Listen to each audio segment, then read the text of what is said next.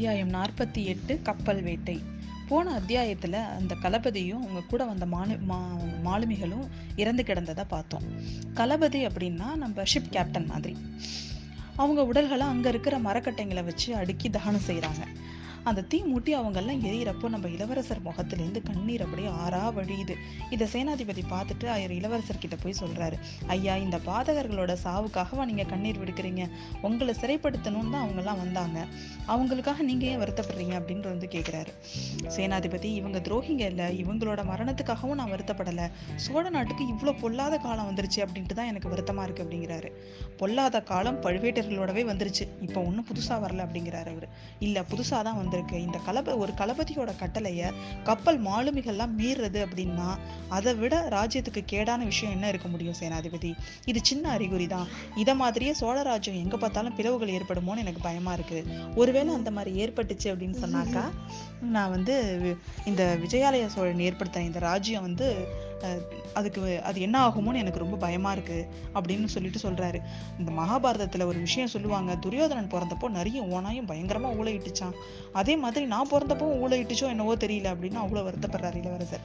ஐயா நீங்க வந்து இந்த உலகத்துல ஜனிச்சப்போ என்னென்ன நல்ல சகுனம் ஏற்படலாமோ அத்தனையும் ஏற்பட்டுச்சு. உங்க ஜாதகத்தை பார்த்து ஜோசியர்கள்லாம் அப்படின்னு ஆரம்பிச்சாரு. ஐயோ போதும் சேனாதிபதி. இந்த பேச்சை கேட்டு கேட்டு என் காதை பிடிச்சிருச்சு. என் ஜாதக விசேஷம் இருக்கட்டும். நம்ம இப்ப பிரியற நேரம் வந்துருச்சு சேனாதிபதி.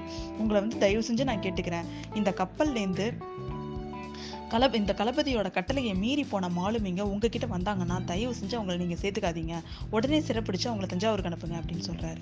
இளவரசரே நீங்க அந்த களபதி சொன்னதை மட்டும் கேட்டுட்டு நம்ம எந்த முடிவுக்கும் வரக்கூடாது. அவங்க தர தரப்புல என்ன நியாயம் இருக்கணும் கேட்டுட்டு தான் நம்ம முடிவு பண்ணணும் அப்படிங்கிறாரு. ஐயோ நீங்க எதை வேணுமோ பண்ணிக்கோங்க. உங்களுக்கு இஷ்டம் போல நீங்க பண்ணிக்கோங்க. இனிமே நான் இங்க ஒரு கணம் கூட இருக்க மாட்டேன். உடனே புறப்படணும் படகு படகுக்காரன் எங்க அப்படின்னு தேடுறாரு. எங்க புறப்படணும் இளவரசி? எந்த படகு அப்படின்னு கேக்குறாரு. இதை பத்தி உங்களுக்கு நீங்க கேட்கணுமா? வந்தியத்தேவனை ஏத்தி போகிற கப்பலுக்கு தான் நானும் போகணும். அந்த வீராதி வீரன் என்னக்காகத்தான் அர அரேபியர்கள் கிட்ட போய் அந்த கப்பலில் மாட்டிகிட்டு இருக்கான். அவனை போய் நான் வந்து கைவிட்டுட முடியுமா? அவனை போய் நான் காப்பாற்றி ஆகணும். அதை பண்ணலைன்னா நான் வந்து இருக்கிற செய் செஞ்ச பாவம்லாம் பத்தாதுன்னு ஸ்நேகத்துறம் வேற செஞ்சதாக ஆகிடும் நான் அப்படின்னு ரொம்ப புலம்புறாரு அவர். நீங்கள் ஒரு பாவத்தையும் நீங்கள் நீங்களாக தெரிஞ்சு எதுவும் செய்யல. அவன் முன் யோசனை இல்லாமல் போய் அவனாக மாட்டிக்கிறதுக்கு நீங்கள் அது எப்படி ஸ்நேக துரோகம் ஆகும்? முதல்ல அவன் உங்களுக்கு சிநேகிதனே கிடையாது. சமநிலையில் உள்ளவங்க தான் சிநேகிதர்களாக முடியும் அப்படிங்கிறாரு. சேனாதிபதி எனக்கு இப்போ நேரம் நேரம் கடத்த நான் விரும்பல அவன் என்னோட சிநேகிதனா இல்லையா? அதை பற்றிலாம் விட்டுருங்க. எனக்கு நன்றின்னு ஒன்று இருக்குது நான் நன்றி செலுத்தணும். நான் எனக்கு உதவி செஞ்சவங்களுக்கு நான் நன்றி செய்யணும்னு நினைக்கிறேன். அதனால் என்னை தடுக்காதீங்க அப்படிங்கிறான். எப்படி போவீங்க? எங்கேருந்து தெரிவிங்க இளவரசரே? அப்படின்னு நீங்கள் வந்த படகுல ஏற்றி ஏறிக்கிட்டு நான் போவேன். நான் போய் கண்டுபிடிப்பேன் அப்படின்னு சொல்லி சொல்கிறாரு சரி படகுக்காரன் எங்கே படகுக்காரன் எங்கே அப்படின்னு சொல்லிட்டு அவர் பார்க்கும்போது படகுக்காரன் கிட்ட பூங்குழலி வந்து பூங்குழலியும் அந்த ஊமை ராணியும் அவங்க கிட்ட நின்று பேசிட்டு இருக்காங்க. பூங்குழலி வந்து க க- அழுதுகிட்டே அந்த படகுக்காரன் கிட்ட ஏதோ ஆத்திரமா பேசிட்டு இருக்கா. இது என்னது இது? இங்கே ஒரு இன்னொரு ஒரு கழகமா அப்படின்ட்டு அவங்க கிட்ட போறாரு.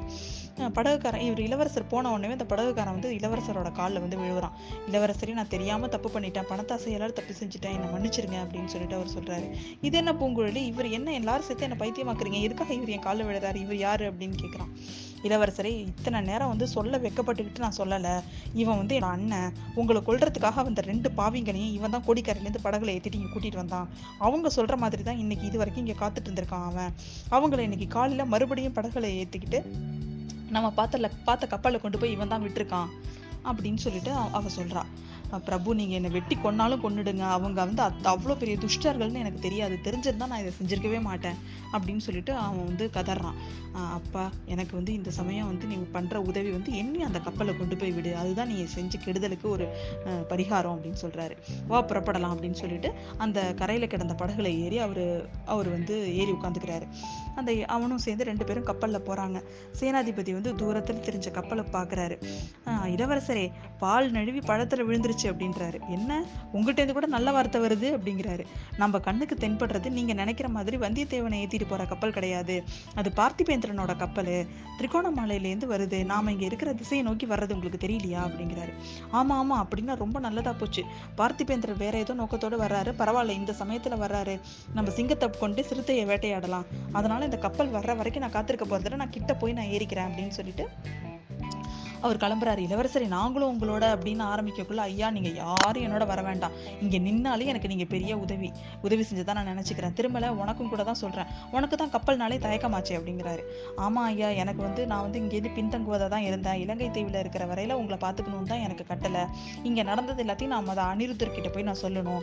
அதனால நான் இங்கேயே கிளம்புறேன் அப்படின்னு நாம சொல்றான் அப்படியே செய் பூங்கொழி நீயும் இங்க நிக்க வேண்டிய நீ நீயும் இதுக்கப்புறம் உன்னோட எங்க படகு போட்டிருக்கியோ அந்த இடத்துல இருந்து உன் வழி எடுத்துக்கிட்டு உன் வழியில போயிடு. உன் அண்ணனை பத்தி கவலைப்படாத அவரை நான் பாத்துக்கிறேன். நீ செஞ்ச எனக்கு உதவியை நான் என்றைக்குமே மறக்க மாட்டேன். சிச்சா இது என்னது இது கண்ணை அழுதுகிட்டு கண்ணத்தோட பாக்குறவங்க எல்லாம் என்ன நினைப்பாங்க அப்படின்னு சொல்லிட்டு அவர் சொல்றாரு. அதுக்கப்புறம் ஊமை ராணிக்கு ஊமை ராணியை பார்த்து அவர் அவங்க அவங்க கிட்ட ஆசீர்வாதம் வாங்க போறாரு. அதுக்குள்ள அந்த மூதாட்டி வந்து அவங்கள அவரை தடுத்து நி- நிறுத்தி அவங்கள அவங்களுக்கு ஆ- அவருக்கு ஆசீர்வாதம் பண்றாங்க. கொஞ்சம் நிமிஷத்துலலாம் வந்து அவங்க வந்து அந்த கடல்ல வந்து கிளம்பி போக ஆரம்பிச்சிட்டாங்க. எல்லாரையும் பார்த்தா கொஞ்சம் கொஞ்சமாக அவருக்கு வந்து கடலில் கரையில் இருந்தவங்கள்லாம் சின்ன சின்னதாக தெரிய ஆரம்பிக்கிறாங்க. தூரமாக போயிட்டே இருக்காரு. ஆனால் அதிசயம் பார்த்தீங்கன்னா பூங்கொழியோட முகம் மட்டும் பெருசாயிட்டே வருது. அவருக்கு வந்து எல்லாரையும் பார்த்துட்டு இருந்தாலும் கடைசியாக நிலைச்சது என்னவோ அந்த பூங்குழியோட முகத்துல தான் அவருக்கு. இது என்னது? இது விசித்திரமா இருக்கே அப்படின்னு சொல்லிட்டு அவர் வந்து முகத்தை திருப்பிக்கிறாரு. அப்போ இளவரசருக்கு வந்து அவங்க அக்கா சொன்ன வார்த்தைகள் வந்து ஞாபகம் வருது.